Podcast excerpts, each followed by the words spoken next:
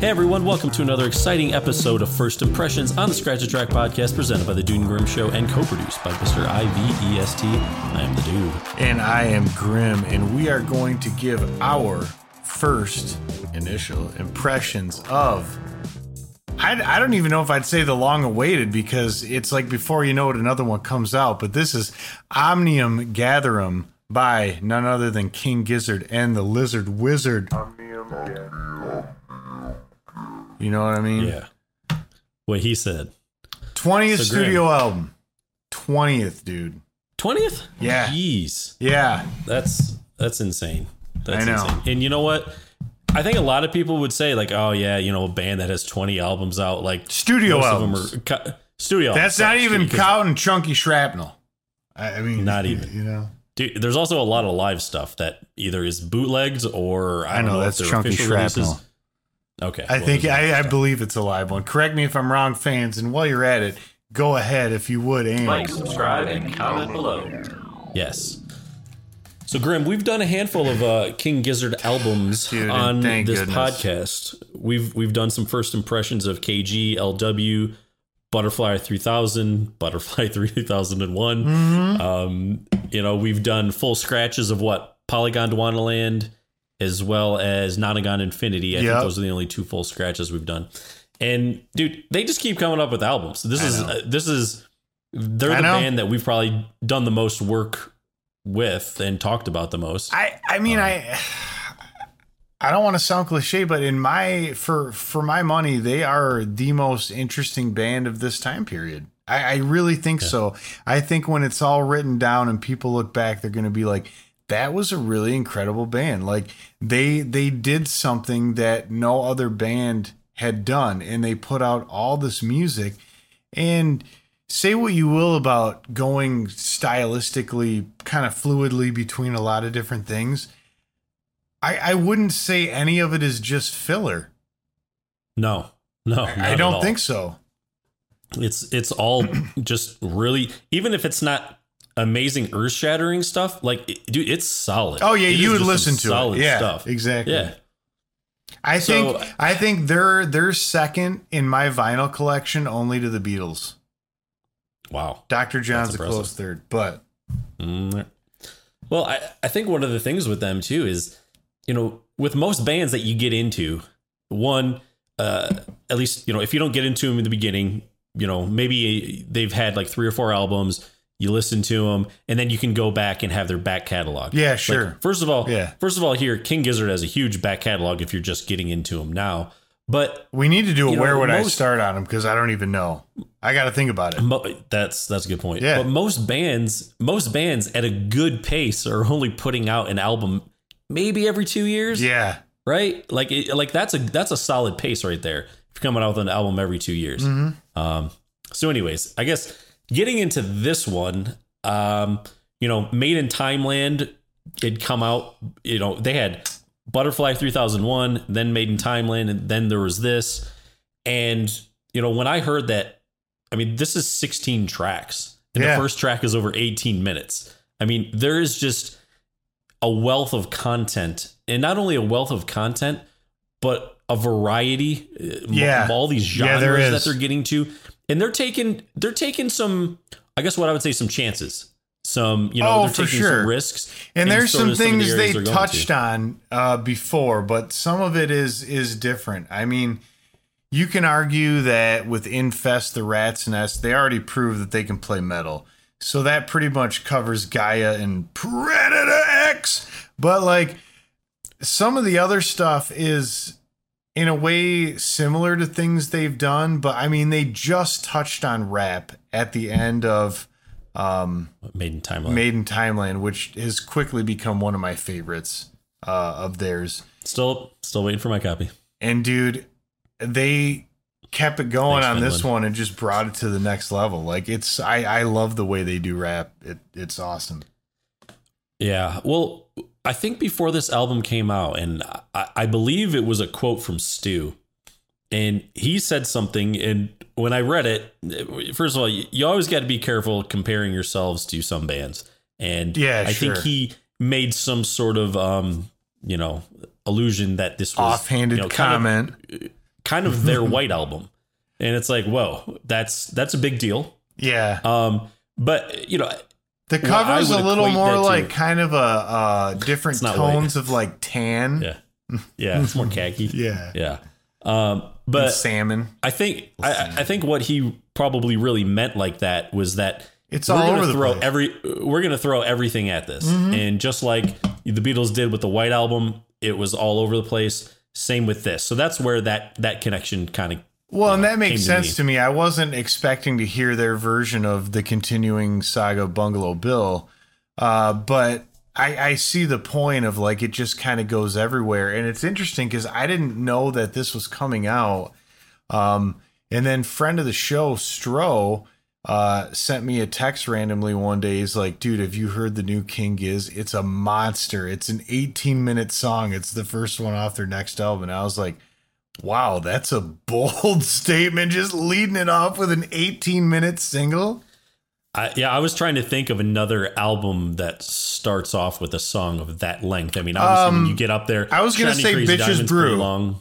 Pharaoh's Pharaoh's dance Yeah. is, I think, a little over 20 minutes. So that's like the only realistic comparison. But when you're thinking in the in the modern sort of what you call the modern rock genre, well, and um, even even modern day with so many people just being like, it's like the whole singles thing has come around again. Just like we say in our intro, we live in an era of singles. Of singles, absolutely. So they were like, you know, Uh, we'll just put out a single that's, you know, almost the side of a record.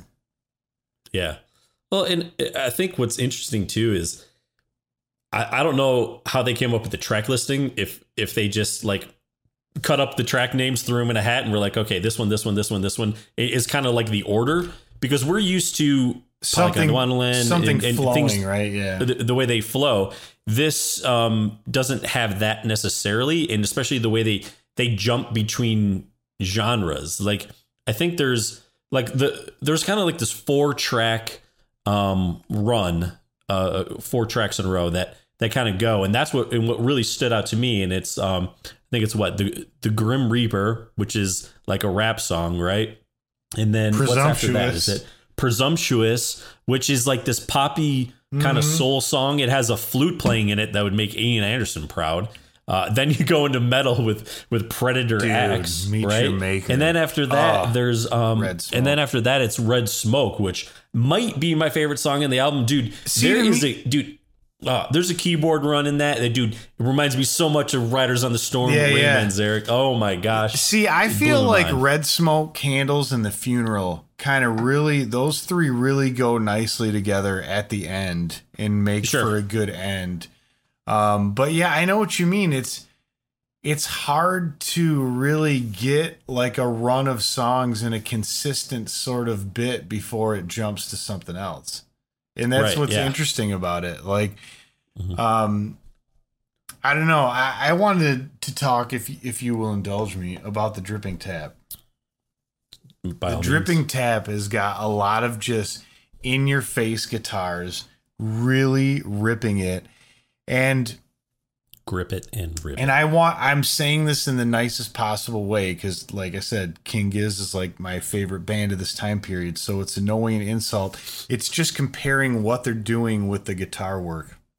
So, if this album is their white album, the guitar solos on the Dripping Tap are their Freebird. Okay. I, I come on though, am I right? Like the Yeah, heart, the yeah. harmonies doing the same Sure. things, and I mean it's Yeah. there. There are similarities there. You have to admit. Yeah. No, I'll give it to you. I'll give it to you. Yeah. No, it's. I mean, uh, I think initially I was just shocked when the first I I heard. I don't know if I read it on Instagram or Reddit or wherever it was, but it was like, oh yeah, you know, the dripping tap. The first track is going to be 18 minutes. I was like, wow. Now, dude, the dripping Versus- tap, by the way, I like infinitely better than Freebird. Just to clear that up for anybody before we get a absolute shitstorm of like hate mail. But I mean, dude, we'll probably get five comments below. Yeah. So I mean, yeah. maybe So, six if you do it. Like, subscribe, and you can really comment say below. anything you want. Yeah. I, I think you should just say it just so it's a hot take. I mean. Oh yeah, Um, so um, now I guess you know overall I, I've listened to this. I don't know, probably ten to fifteen times. Um, sometimes I'll just I'll uh, you know since it doesn't flow in kind of that order, I, I, will start it at certain spots or certain sections and things like that. Um, and I've just I've really enjoyed it. And not that I didn't, you know, didn't enjoy like KG and LW, but I think one thing I do like about this is the variety. Is is yeah. that it does change up so much, uh, which is something you know we don't we don't see from them as much.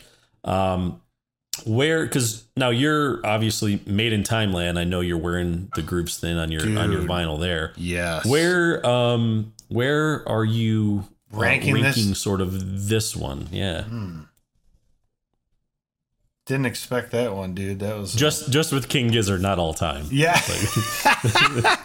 to be clear, um, is it the best album this week? No, not in my top five for them. Okay, but. I do. Okay. I mean, okay, I did definitely pre-order the vinyl after having only listened to like one or two tracks because I, I usually just am going to be interested enough in what they're doing that I would like to have it. And I know I'm gonna wear the grooves thin on Predator X. Um, no question. Yeah. Sadie Sorceress. Oh, another high point for me. Now, one thing I liked is you shared a video that they posted on YouTube, and it was about like them recording this album. And I really liked that there was a specific run of time where it was basically just Stu Mackenzie doing the woos, you know, like because, dude, I I don't think you can name a King Giz album that that is not on. I think somehow they incorporated into every one, and I'd like to look that up. And if anyone knows, please like, comment below on that below. because I, yeah. If dude, I bet if there's an album it, it's not on, they probably like play it backwards. Yeah, so it sounds kind of messed up. Yeah. It is cool to have that as a signature. But I, I just um, like seeing some of that fly on the wall footage of, of, them just working on it and like what their process is because I'm always really impressed with their recordings and the quality of their recordings. And so I'm interested to see how they're doing it because, yeah. You know, an, another band, there, there's some other bands that come to mind when I say that. And I've seen stuff um, uh, of them on YouTube. One of them is Vulfpeck, And like, dude, they just they're they're just like recording this stuff in a basement, but they got it sectioned off, and the end result is is just fantastic. And I'm wondering kind of how akin to that sort of mentality, DIY mentality, this is. Well, it's pretty cool now. I mean, just with the technology and people's abilities to, you know, it's it's accessible. Yeah, you it is. talent, you know, you know, you don't even you know, you don't even need the talent. You just need the tools. Yeah. And, you know, Pro you can tools. record anything. Yeah. You got the tools, get the talent. Um, but yeah, seeing their creative process is is is very cool. Uh, also, you know, just that whole behind the scenes look and uh, just into how they're doing it. And I hope they come out with more stuff like that. Yeah, um, I yeah, do like sure. I do like the fly on the wall stuff, but it's I, it's I nice like, to have sort of a guided documentary sometimes, right? You know, a, a, a little bit, yeah. you know, um, you know, because we get into you know we've seen some of like the making the dark side of the moon and and some of those documentaries. I want, yeah, really nice you want to see them separate the, the, the tracks. yeah, the interview, yeah. yeah. and doing the sliders uh-huh. and mixing and and and all that. So, uh, anyways. Yeah, I mean, dude, I think I don't know. I think that that covers most of what I wanted to talk about. I I definitely put it up there as is one of a top one of their top 20 albums, I'll say that, right? I would even go so far as to say top 10. Woo. Yeah. Probably. Woo. Um woo. Um okay, so at this time doing a initial first impression, do you first initially impression. have a track that is your favorite? Yeah, I think um, for me it was uh, Red Smoke. Um, oh, like I said, right. that that that run of four of the Grim Reaper, Presumptuous, Predator X, and Red Smoke. I really like that four. But dude, the I love the keys and how they sound in Red Smoke. Again, like I said, it really just reminded me of Manzarek and how he played on Riders on the Storm. Yeah, Storm. okay. Uh, I just I dig I, that. I just I that that I really felt that. That um, is also up there for me. One for some reason, one that's always really uh, I've gravitated toward is uh, Kepler twenty two B. Um, okay. I do like that one. I All like right. the rap stuff. I don't know if I'd put it as like the favorite, which is funny because when it comes in on Made in Timeland, that is easily my favorite part of that record, and it's like two minutes at the end of it. but it was it was it was such a Really good. yeah, I know, but it was like such a tease then, and and so now they kind of bring it into these songs, and I really like the songs, but um, you know, Kepler twenty two B man, Kepler 22B. that's the place for me. Awesome. All right, everyone. Well, I think that about wraps up our first initial impressions of Omnium Gatherum by King Gizzard and the Lizard Wizard. Uh, hope that you guys have enjoyed this episode. We, like I said, we have a bunch of previous episodes where we've given our first impressions. We've done some full album stra- uh, scratches. I think we should do another scratch of a full King Gizzard soon, album, yeah. and maybe we should let the fans let us know what they think we should scratch. I mean, we got a lot to choose from. I will say that. I'm in that. So yeah, if you want to, let us know what should be the next King Gizzard. Like, subscribe, and comment below. All right. Everyone, thanks for watching. Thanks for listening. I think it's time to go.